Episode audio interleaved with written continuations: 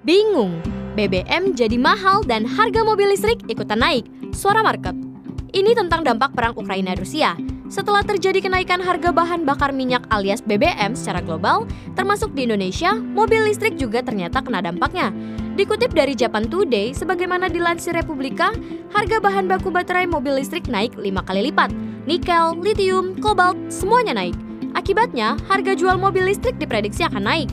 Padahal, Belakangan ini mobil listrik mulai dilirik.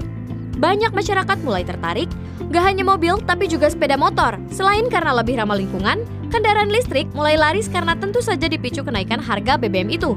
Nah, kalau harga mobil listrik ternyata juga jadi mahal, apa dong solusinya? Apa kita balik naik ke sepeda aja biar sehat? Atau naik kuda? Ayo tulis pendapat kalian di kolom komentar. Yang pasti, perang memang jahat ya, dampak negatifnya meluas sampai ke mana-mana.